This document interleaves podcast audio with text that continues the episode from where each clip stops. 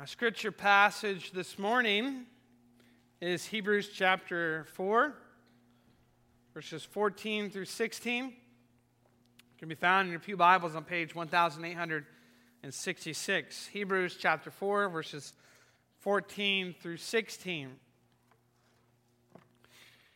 Hear now the reading of God's holy, inspired, and infallible word.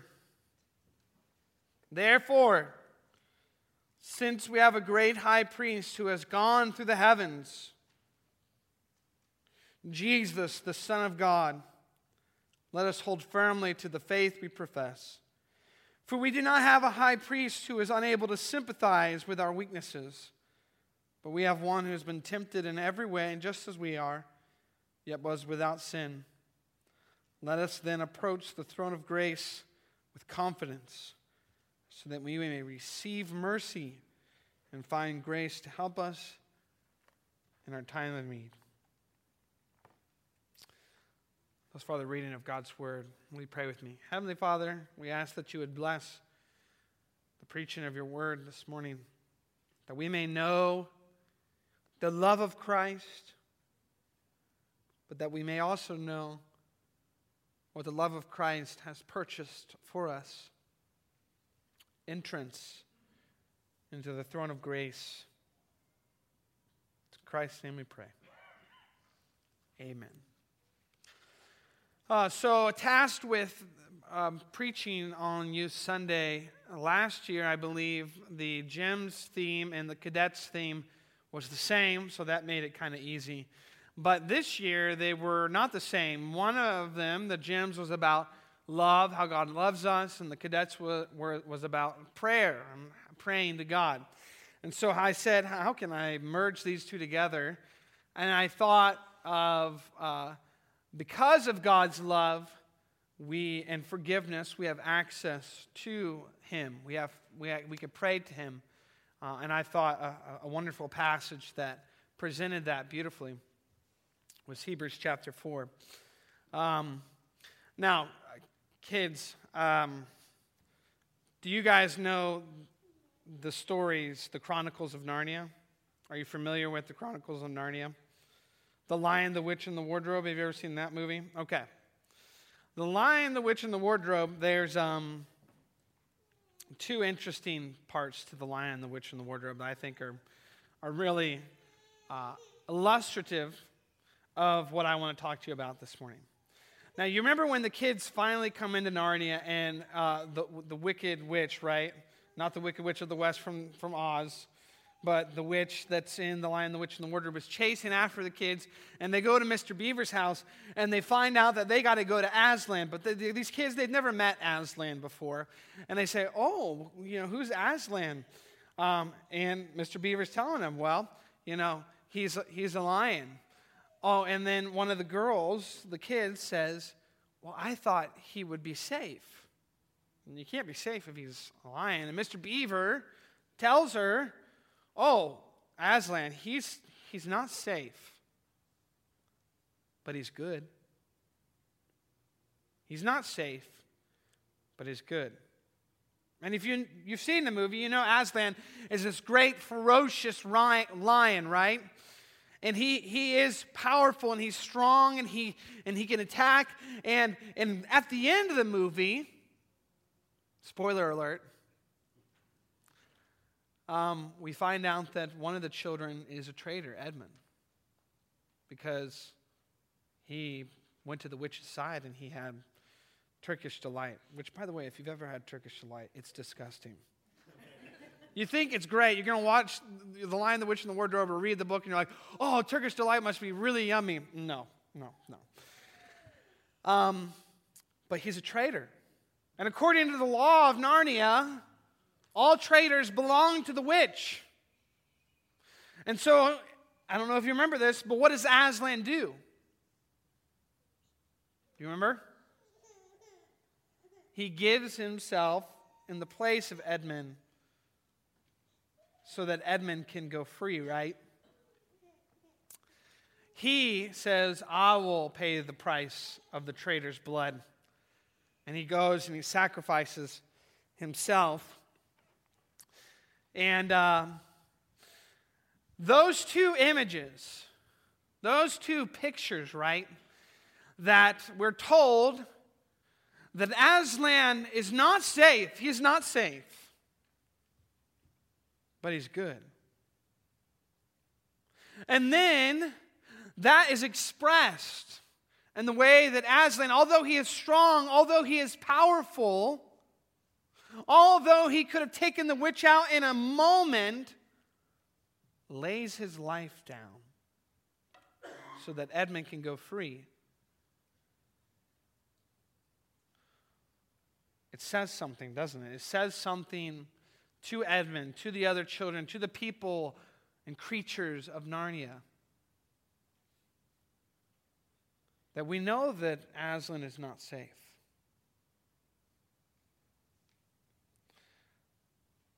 But we know he's good. Because we know he'd lay his life down for us.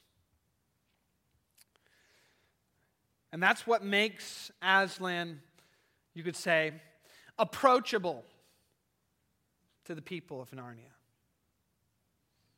I mean, have you ever thought about that? Narnia, they're, they're a bunch of animals, right?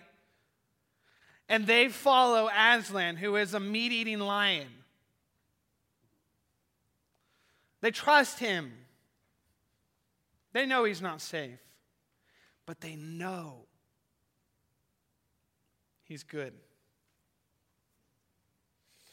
And that's what I want us to see this morning as we look at this passage. I want us to know that Christ loved us to death so he could live and give us the best. Can you guys say that for me? Christ loved us to death so he could live and give us the best. All right, I like that. All right, that. I'm going to look at three things, okay? I'm going to look at the first point, which is the sacrifice and the priest. The second point is like us, but not like us. And the third point is the throne of grace. And I want us, as we go through this passage, to think about those two things. The, the, if Aslan is a picture of God to us, right, then, then God is not safe but He's good. And how does His goodness help us to see that we can approach Him, that we can come to Him, right? So, the first thing that I want to look at is the sacrifice in the priest. And maybe you're wondering, where am I getting that from? Well, you guys know the Old Testament, right? The Old Testament, there were priests. And the priests were instructed to bring sacrifices for the people of God. And these sacrifices were animals and they represented the forgiveness of sins for the people. Right? But the interesting thing about Christ for us is that he shows his love to us not in simply being the priest, but in also being the sacrifice. In verse 14, we're told, Therefore, since we have a great high priest who has gone through the heavens, Jesus, the Son of God. Let us hold firmly to the faith we profess. So we're told here that we have a high priest. Christ is our mediator, he's the one that goes between us and the Father, right? But what we're not told expressly here in this passage is that Christ's high priesthood is on the basis of his own sacrifice. He is the sacrifice and the priest. Right? And what I want you to think of when I say that is what does Aslan do in The Lion, the Witch, and the Wardrobe? Right? He doesn't say, oh, Edmund's a traitor. Um, so um, you, Centaur, you go be the uh, you go be the sacrifice. What does he do? He lays his own life down. He is the sacrifice. Well, Christ is our sacrifice, final, perfect. But he's also the high priest. He offers himself as the sacrifice that atones, that cleanses us from our unrighteousness, that frees us from our guilt, that frees us from being traitors, like Edmund. Because if Turkish delight is sin, then we've all had a piece. We've all partaken. We've all enjoyed Turkish delight. So, what we're told here is that Christ is not only our high priest, he is our sacrifice. But what I want us to remember is that it doesn't help us if we have a high priest that's like us in every way. It doesn't help us if he, we have a high priest that's like us in, in every way, right? He has to be different. He has to be better. He has to be greater.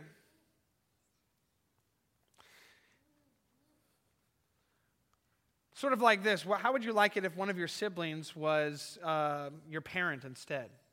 They're on your level, right? Like what? Like Peyton, what if Keegan was your dad? You wouldn't like that, right? Because you're at the same place.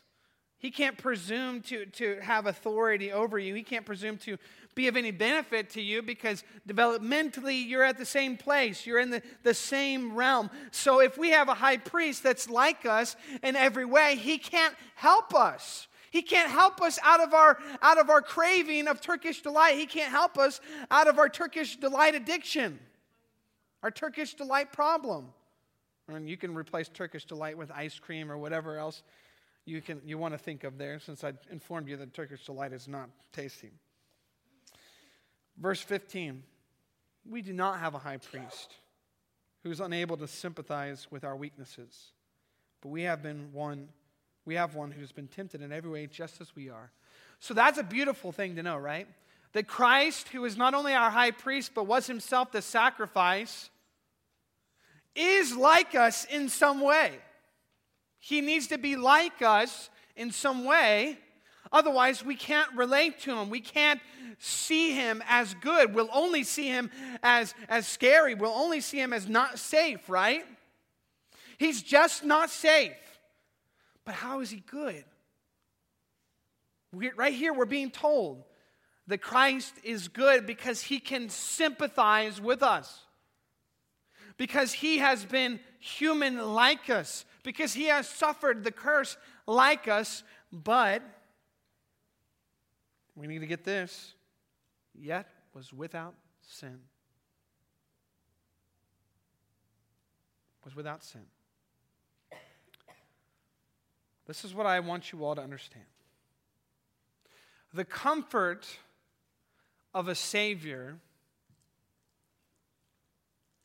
the comfort of a Savior who can pull us out of, who can save us out of our addiction to Turkish delight, our fallenness in sin.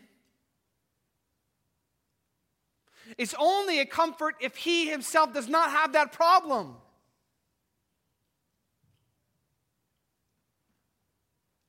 A sinner can't save another sinner.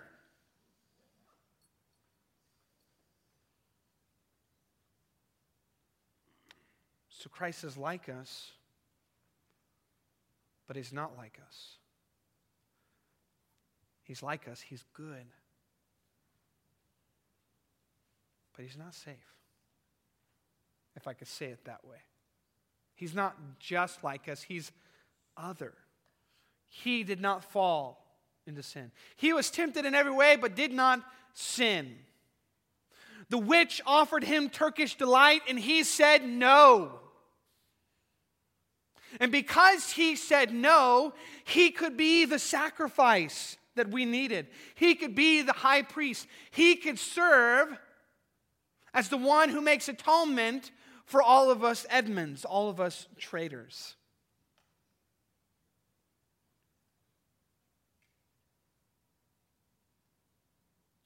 Well, you see, that's the reason why Aslan can't say, You, Centaur, you go be the sacrifice.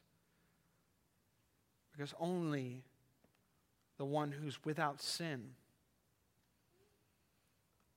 can be the high priest who does not offer a sacrifice for himself to cleanse himself from sin, as every other high priest has done before, but brings himself, his own body, his own life as the sacrifice for our sins. He loved us to death. He loved us to death.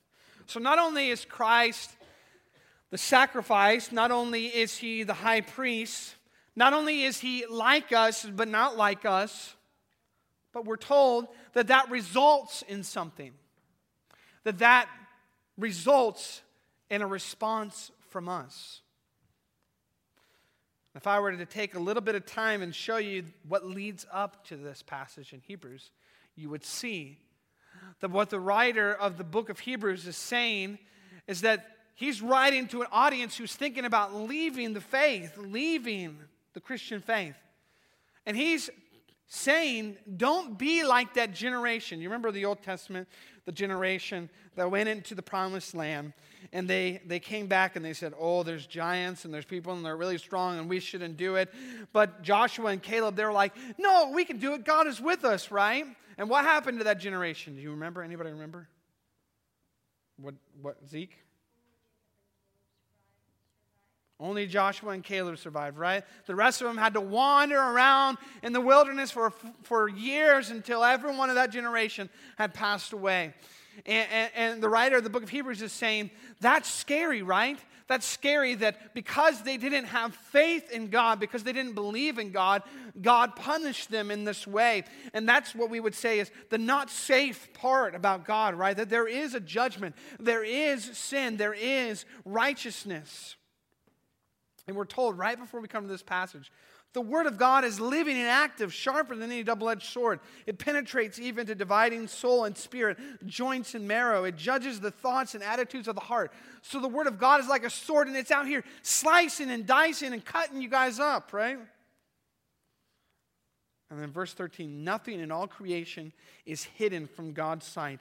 Everything is uncovered and laid bare before the eyes of Him to whom we must give account. Have you read those words? Have you ever been somewhere in a room or in a dark alley or wherever it may be and nobody was around, but you felt like somebody was watching you? And it gave you an uncomfortable feeling. Well, the writer of the book of Hebrews brings it up a notch and he says, No matter where you are, no matter what you're doing, no matter what you think, if nobody can see you or knows what you're doing, God is watching and God knows.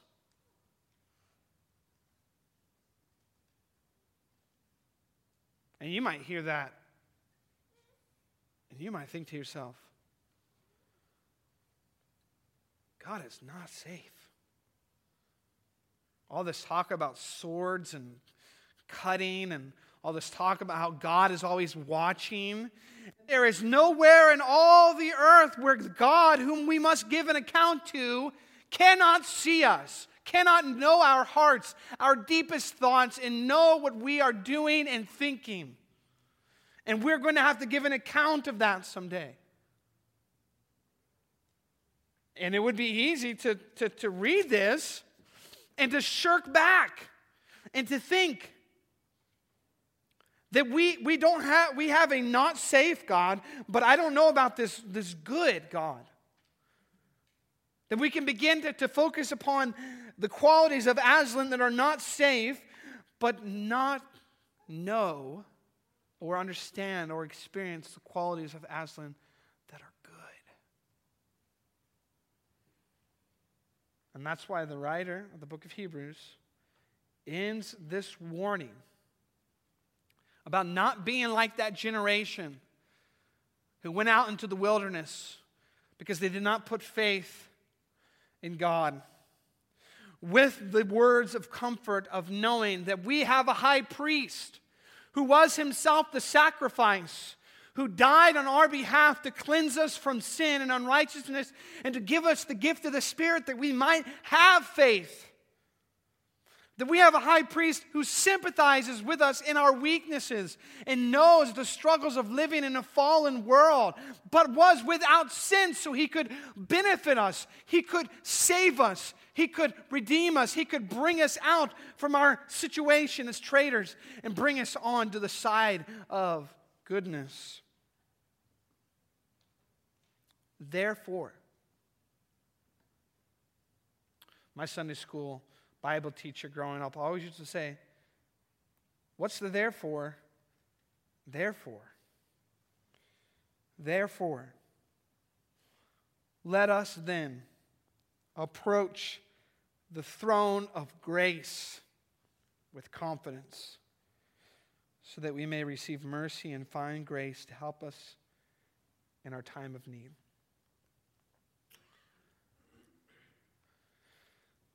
This is what I want you to come away with. Christ loved us so that he could live. He loved us to death so we could live, so he could live and give us the best. He loved us to death so he could live and give us the best. What I want you to know and consider is that although the children in The Lion, the Witch, and the Wardrobe were warned, Aslan is not safe, but he's good. The moment when Aslan laid down his life for Edmund the traitor, and the moment that Aslan reappeared, resurrected from that death of atoning that he gave, those children will never again wonder if Aslan was good, if Aslan could be approached, if Aslan could be trusted, if Aslan could be someone who loved them and cared about them. And what I want you to grasp is this that when we consider the death of Jesus Christ on our behalf, his atoning work on the cross, we should be reminded that that work has made the throne of God a throne of grace. That because God loved us in Christ, because Christ loved us to death, he lives to give us the best. Because Christ loved us to death, we now have access to the Father without fear of condemnation or judgment.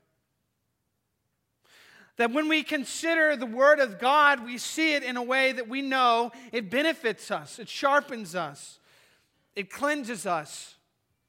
And then when we consider the fact that God is always watching and always seeing, we know that as a father, He is doing that.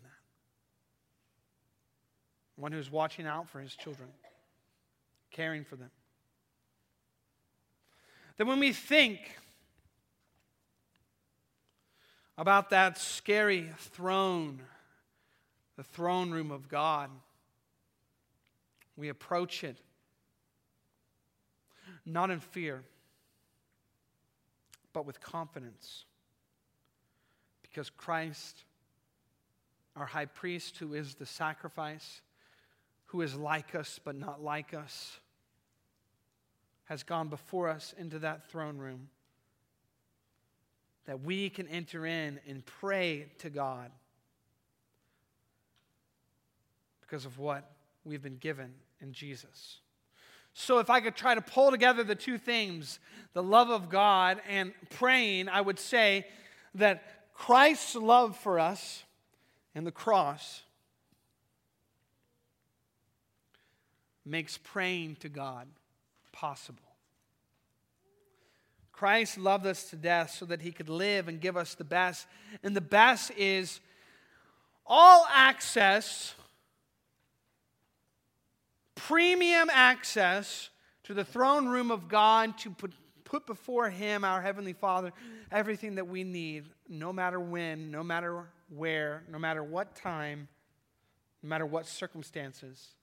We, because of Christ Jesus, can go and ask the Lord for what we need.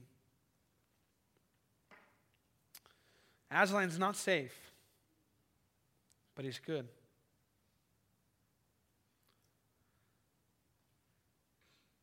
Christ died on the cross to show us the judgment of God that we deserved, that we could see that God is not safe.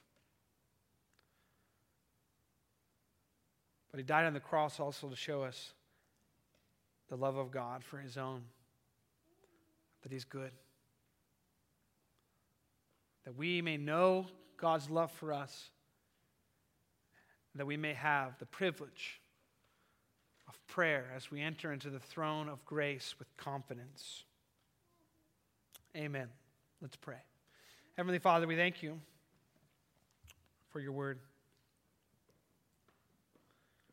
We pray, Lord,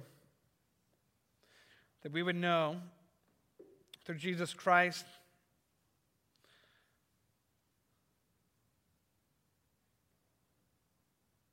the great love that you have for us. That Christ, who was not a traitor, who was not a sinner, would become sin for us that we might know, know and become the righteousness of God. And Lord, may we know that what Christ has done for us has given us the great privilege of prayer. That we can approach now your throne of grace with confidence. We may receive from you mercy, find grace to help us in our times of need. We ask all this in Jesus' name. Amen.